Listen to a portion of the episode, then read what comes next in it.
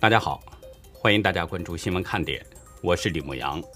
今天是美东时间十一月一号星期一，亚洲时间是十一月二号星期二。联合国资讯显示，十一月一号，习近平在气候峰会上发表了书面声明，他是与会国当中唯一一位以书面形式发言的国家领导人。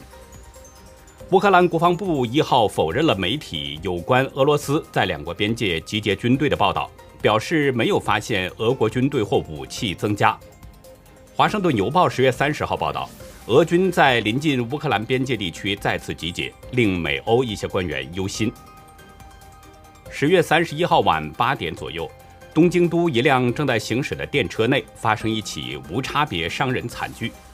一名自称服部公泰的二十四岁男子装扮成小丑模样，持刀攻击乘客并纵火，造成十七人受伤。韩国军方一号向媒体透露，美韩两国从当天开始连续五天以非公开形式举行联合空演。韩联社表示，美韩每年十二月都会举行大规模空中演习，但是从二零一八年起，空演由战斗准备态势综合演习取代。美国约翰霍普金斯大学冠状病毒资源中心一号发布统计，全球死于新冠疫情的人数已经突破了五百万大关，距离上一个四百万人数的大关仅仅有四个月。截止到美东时间十一月一号下午两点，全球新增确诊中共病毒人数是三十四万六千三百二十六人，总确诊人数达到了两亿四千七百四十六万一千零七十九人。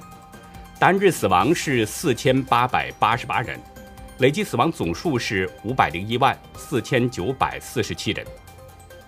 下面进入今天的话题：美中关系全面跌入谷底之际，美国为什么突然抓捕中共通缉的叶问三的老板、深涉上海帮的施建祥呢？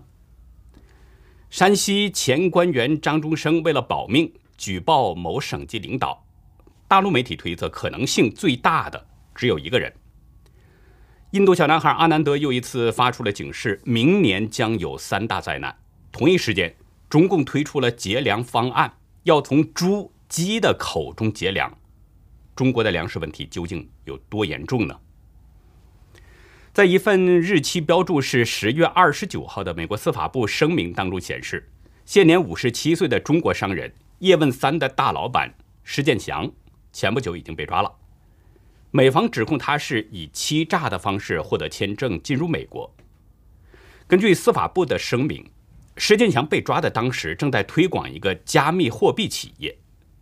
十月二十八号，施建强第一次在拉斯维加斯地方法院出庭，法官拒绝了他的保释申请，认为他有逃跑嫌疑。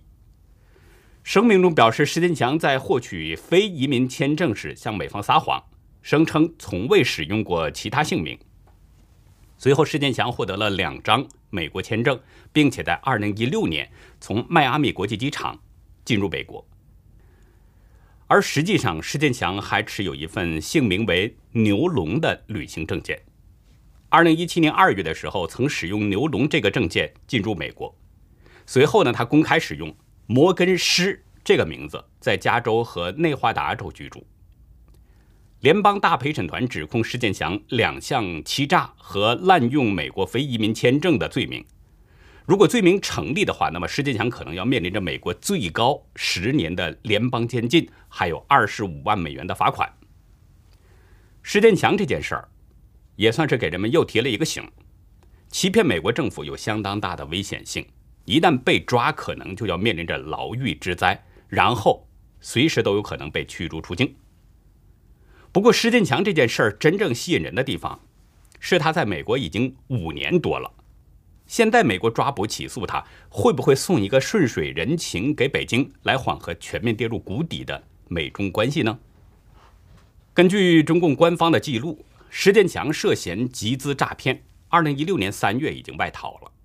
在中共当局的要求之下，国际刑警组织二零一七年一月的时候，把他列入了红色通缉令名单。施建强外逃之前，在中国曾担任快鹿集团董事局的主席。快鹿集团这是位于上海的一家金融公司，它的前身可以追溯到1953年成立的上海快鹿电线电缆有限公司。一九九九年国企改革，施建祥收购了上海宣布破产的四家国有企业，其中快鹿是受长宁区政府的委托，用一亿元收购了十亿元资产的快鹿，成功的转为私营。二零一零年开始，快鹿在获得小额贷款和融资担保两块牌照之后，开始进军金融业，组建了快鹿系。二零一五年。快鹿集团以网际网络加金融加影视的概念，吸收了超过一百亿的投资。快鹿集团拥有三个 P2P 的借贷平台，分别是金鹿财行、当天财富和东虹桥小贷。二零一三年，快鹿投资拍摄了电影《叶问三》，石建强成了电影制片人，名副其实的大老板。二零一六年三月，《叶问三》在大陆上映，但是因为涉嫌票房造假，多家影城出现了零点场满场，甚至有的电影院每十分钟就放映一场，四天人为创造出了四亿人民币的票房收入。就在《叶问三》上映不到一周，石建强逃到了美国。一位匿名的快鹿内部员工曾经对《时代周报》表示。快鹿的最终目标就是将票房净收入装入上市公司，票房越高，越能带动上市公司股价攀升。说白了，这种做法就是用票房来换股价。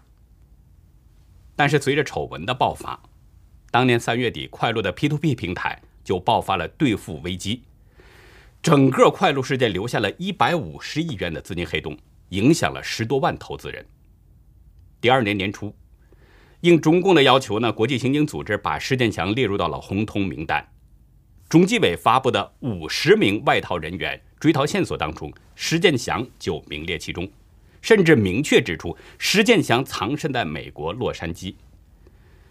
中共当局表示，五十名要犯中有近一半人现在或者是曾经藏身在美国，并且还指责美国允许这些罪犯留下躲避国内的起诉。这助长了中国国内的腐败活动。可以看出，施建强逃往美国不久，北京当局就开始对他进行追逃了。对这一点，美国政府应该是很清楚的。特别是施建强在美国五年多，行事相当的高调。二零一九年，施建强还试图与在《叶问三》中露面的美国拳王泰森合作，推出加密货币，不过被泰森给拒绝了。以美国情报机构的能力，对施建强的情况应该早就摸清了，但不知为什么美国司法部一直没有动他。而在美中关系相当僵化的现在，美国突然把他高调抓捕，自然会引起人们的揣测。《华尔街日报》表示，美国一直表示不想成为中国腐败资金的避风港，包括美国司法部在内的机构，在某些情况下会协助中方。起诉被控犯有金融罪行的逃犯，我们接下来就需要关注一下了，看看施建强会不会被引渡回中国大陆。而一旦他被引渡回国，那么他将面临着可能更严重的刑事指控。但经济问题还只是表面原因。前面我们提到了。一九九九年，施建强受长宁区政府委托，用一亿元收购了十亿元资产的国企快鹿电缆，成功的转为私营。也是从这儿开始，快鹿是一跃而起，成立了上海快鹿投资集团。据现代工商报道，当时的上海长宁区区长陈超贤和施建祥两个人关系相当密切，在快鹿集团内部几乎是人人知道。这两个人都是前上海市委书记陈良宇的马仔。大纪元早前接到知情人的爆料，陈超贤和施建祥都是很善于揣摩高层的意图，一度为陈良宇鞍前马后做了不少事儿。正因为这样，施建强旗下的东虹桥小贷就是上海帮对他的回报。当时长宁区政府其他类似公司一个都不批。石建强逃跑以后，多家大陆媒体呢认为，在快鹿事件当中，上海长宁区政府存在着监管失职的嫌疑。而有海外华文媒体当时就指出，石建强案件的背后与当时的上海官场密切相关，其中包括前上海市委副书记、人大主任龚学平。香港媒体曾经报道，龚学平是江派人马，曾长期在上海的宣传部门任职，后来呢，因为积极追随江泽民迫害法轮功而被提拔。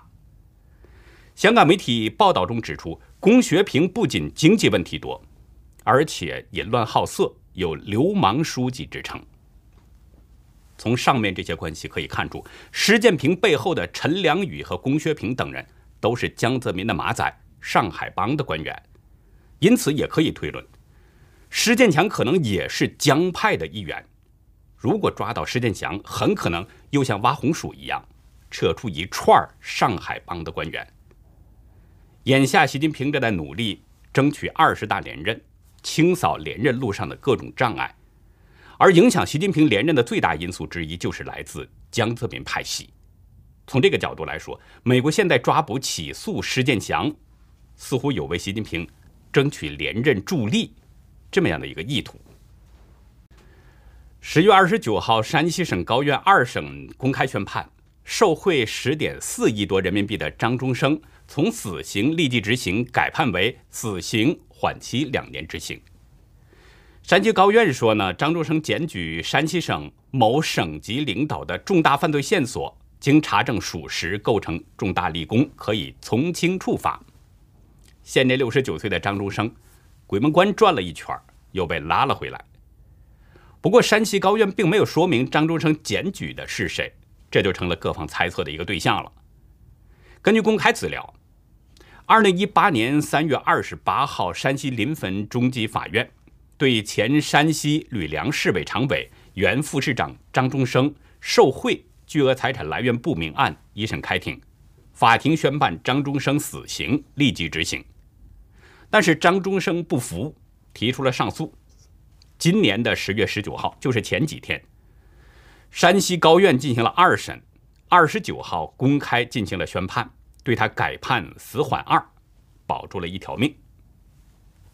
山东商报指出，在张中生一审宣判到二审宣判期间，山西共有两名省级干部被审查调查，分别是山西省人大常委原副主任张茂才和山西省原副省长、省公安厅厅长刘新云。除了这两个人之外呢，根据人民网资料库的信息。二零一九年十月二十四号，接受审查调查的中国华电集团有限公司原党组副书记、总经理云公民，早前曾经在山西担任省级干部。文章表示，根据目前公开的这个信息，张中生在二审期间供出的某省级领导，应为张茂才、刘新云和云公民中的一个人。那么，这三个人谁最有可能被张中生？拿来换命呢？公开资料显示，张中生被调查是二零一四年五月二十九号。在这个时间，刘新云还是在山东当官，正在济南市任公安局局长、党委书记、督察长，而且这个人一直都在山东任职，跟张中生在工作上没有什么交集。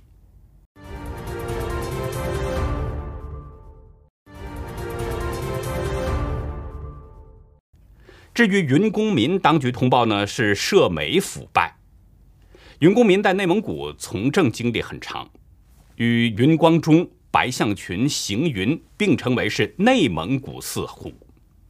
他的落马也是因为当局倒查二十年，才使他涉美腐败的问题得以暴露。而他在山西的履职经历很少被提及。从刘新云和云公民的这个落马事实来看。都跟张中生有牵扯的这个可能性比较小，而张茂才的落马，正是在张中生的二审期间。根据张茂才的简历显示，张中生和张茂才都是山西本土官员，而且两个人都没有离开过山西。其中，张中生曾经在中阳工作了三十多年，二零零三年到吕梁市任职，一直到退休。而张茂才则是先后在临汾、运城还有晋城任职，后来担任山西省的政协副主席、省人大副主任、直到二零一八年一月退休。从这几个人的工作履历来判断，唯有张茂才与张中生的交集多，而且时间很长。换句话说，张茂才很可能就是张中生为了保命供出来的那个省级领导。去年六月二十四号，张茂才已经在山东淄博中级法院被判处了十五年有期徒刑，罚金六百万人民币。判刑的理由是张茂才利用职权和影响力为亲属谋取好处。并且通过儿子和妻子收受巨额贿赂。张茂才东窗事发，是因为二零一九年初，山西兰花煤炭实业集团的董事长李进文在接受审查的时候呢，就交代了张茂才向他打招呼，让他关照儿子的情况。很显然，如果张茂才是张中生供出来保命的省级领导的话。那么很可能供出了张茂才一些当局没有掌握的情况。我们不知道张中生究竟供出了什么样的情况，但显然能够构成重大立功的。显然这不是小问题。张茂才现在已经被判处了十五年刑期，如果再加重处罚，将是在这个刑期之上的处罚。十月十五号宣布参选北京市基层人大的十四名独立候选人，今天。联合发出了一份声明，宣布停止独立候选人的参选行动。原因是呢，人身自由和生命安全受到了威胁。参选人之一，七零九大抓捕案维权律师李和平的妻子王俏玲，在推特上贴出了停止参选的联合声明，其中表明了停止参选的原因。联合声明中表示，自从发表独立候选人联合宣言之后。有十名独立候选人被警察死看死守，有的被警察逮到了派出所喝茶，有的不让离开居住的小区，有的深夜被警察从家里带走旅游，有的遭到了乡政府强拆威胁，还被警察限制自由行动，有的被警察威胁不许出门遛狗也不行。声明中指出呢，三间房派出所、十八里店派出所和景山派出所的警察已经发出了警告。说呢，已经针对独立参选行动，北京市的公安局成立了专案组，已经定性了等等。声明中表示，万万没想到，这第三次的独立候选人参选行动，虽然不像2011年第一次被人民警察暴力镇压，也不像2016年被人民群众暴力镇压，但是这次却让我们感到了恐惧。在这样的恐惧和压力之下。为了我们十四人的人身自由和生命安全，我们宣布停止独立候选人的参选行动。从宣布参加选举到声明停止参选，前后只维持了半个月。但是法广认为，从这半个月候选人经历的种种警告与威胁来看，参选行动本身已经就是勇气可嘉。湖北维权人士吴丽娟此前也曾经宣布独立参选。但是呢，他也遭到了一样的阻扰。他对自由亚洲表示，当局这次严防访民参选，是为了阻止他们在政策层面上提出意见。吴丽娟说，当局怕老百姓把真话对国家提出意见的有参政议政的建议带上人大会上。事实上呢，这十四位独立参选人宣布参选北京基层人大，是在习近平公开谈到。中共特色的民主之后，十月十三号，习近平在全国人大工作会议上说呢，民主是全人类的共同价值，是中共始终不渝坚持的重要理念。习近平当时表示，全国实现了全过程民主、成果民主、程序民主和实质民主等等，是全链条、全方位、全覆盖的民主，是最广泛、最真实、最管用的社会主义民主等等。中共特色的民主究竟怎么样呢？十四位勇士依法依规参加北京基层人大选举，就是一块试金石。半个月下来，十四位勇士用实际行动，把中共的画皮撕得干干净净。前中共总书记赵子阳的秘书鲍同先生推文表示，从公民宣布参选到当局限制参选人行动，并警告选举人不得接近参选人，到参选人被迫。宣布停止参选，这就是全过程民主的全过程，中国的民主的全过程。今天，中国国务院推出了粮食节约行动方案，要求餐厅业者呢主动提示消费者适量点餐，主动提供小份菜、小份饭服务，并且还鼓励消费者举报餐饮服务业者浪费行为，同时还严禁各地的党政机关、国企组织宴请或者是大吃大喝等等。方案中还提出，必须有效的推动节粮。推广猪鸡饲料中玉米、豆粕减量替代技术，提高杂粕质量等等。应该说，提倡节约粮食呢，这个是对的，无可厚非。无论哪个国家都应该提倡节俭，反对铺张浪费。但是从粮食节约行动方案的内容来看，中共的这次粮食节约方案显得更为急迫了一些。中共不仅是要从人们的口中节约粮食，禁止大吃大喝，而且要从猪和鸡的口中节约粮食。以往给猪、鸡喂食的玉米，以后可能不行了，甚至连豆粕都得想办法使用其他的东西来替代。很显然，中共的这个节粮方案凸显出了紧迫性。但是，根据中共国家统计局公布的全国粮食生产数据，最近这几年。每年都是粮食递增的这样的一个趋势。中共的数据显示呢，二零一九年全国粮食总产量是六亿六千三百八十四万吨，比二零一八年增加了五百九十四万吨，增长了百分之零点九。二零二零年粮食产量是六亿六千九百四十九万吨，比上一年又增长了百分之零点九，而今年的夏粮的粮食总产比去年增长了百分之二点一。那既然每年都是粮食增产，按照中共的说法，每年都是自给自足，为什么中共现在这么紧迫要提倡节俭粮食呢？中国的粮食生产真的可以自给自足吗？是不是粮食储量出现了问题呢？去年八月的时候，习近平曾经罕见的表示说，虽然中国粮食生产连年丰收，但对粮食安全始终要。有危机意识。事实上呢，今年上半年中国已经就进口了大量的粮食。中共海关总署公布的数据显示，前六个月，中国共进口了八千四百三十六点三万吨，比去年增长了百分之四十三点一。其中，玉米进口是一千五百三十万吨，同比增长了百分之三百一十八点五，而小麦进口。同比增长了百分之六十。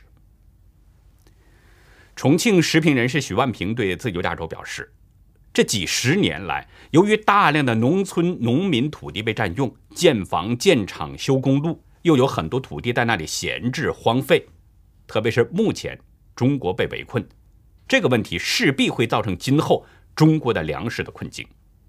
政府出台节粮方案，是为了防止未来发生的饥荒。来解决自给自足，但是学者谭先生认为，中国的粮食是否能够自给自足，民众要有所准备，因为今年面临着两个问题，一个是国际上的粮食紧缺，另一个是中国和周边的国家出现了尖锐的矛盾，进口粮食的渠道是否畅通，这是一个大问题，所以中国民众应及早做准备。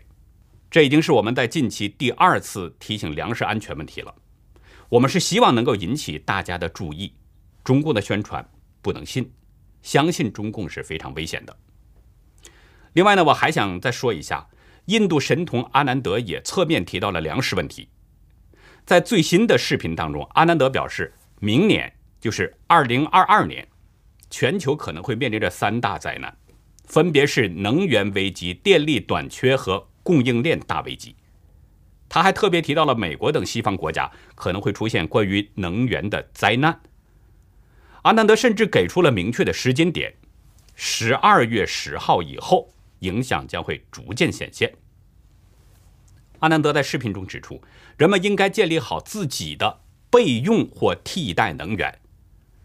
他建议人们呢自己种食物，购买有机农地，也不要。拥挤在狭小的房空间，他告诉人们呢，要顺应自然，照顾好大自然提供给人类的东西，对神要有信心等等。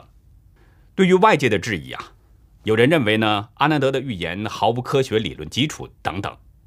对这个，阿南德表示自己不是为了散布恐惧，而是在尽自己占星师的职责，警示人们为接下来要发生的事情做好准备。其实，不管阿南德预言的三大灾难会不会发生，我都认为人们应该小心应对。不发生当然最好。那么，如果发生了、出现了，人们已经有了提前准备，也不至于手足无措。同时呢，我觉得还应该像他提醒的那样，不要违背自然规律，对神应该是充满信心。我们是真心希望每一位朋友和家人一起都能够平平安安的。走过每一天。中华民国著名将领张灵甫的遗孀王玉玲女士在近日呢去世了。王玉玲嫁给张灵甫的时候啊，当时只有十七岁，他们的婚姻是轰动一时。而在他们之前，张灵甫亲手击毙了自己的第二任妻子，这其中究竟有什么样的故事呢？在今天的历史看点，我们就来讲一讲张灵甫。和他的两任妻子，欢迎大家到优乐客会员区了解更多。我们的会员网站网址是 http: 冒号双斜线牧羊兽点 com，还有一个是 http: 冒号双斜线 youlucky 点 biz。那好，以上就是今天节目的内容了。如果您喜欢新闻看点，请别忘记点赞、订阅，并且呢，希望您在视频下方留言跟我们进行互动。我们更希望您能够帮我们把这个频道给转发出去，让更多有缘人看到我们，听到我们的声音。感谢您的帮助，也感谢您的收看，再会。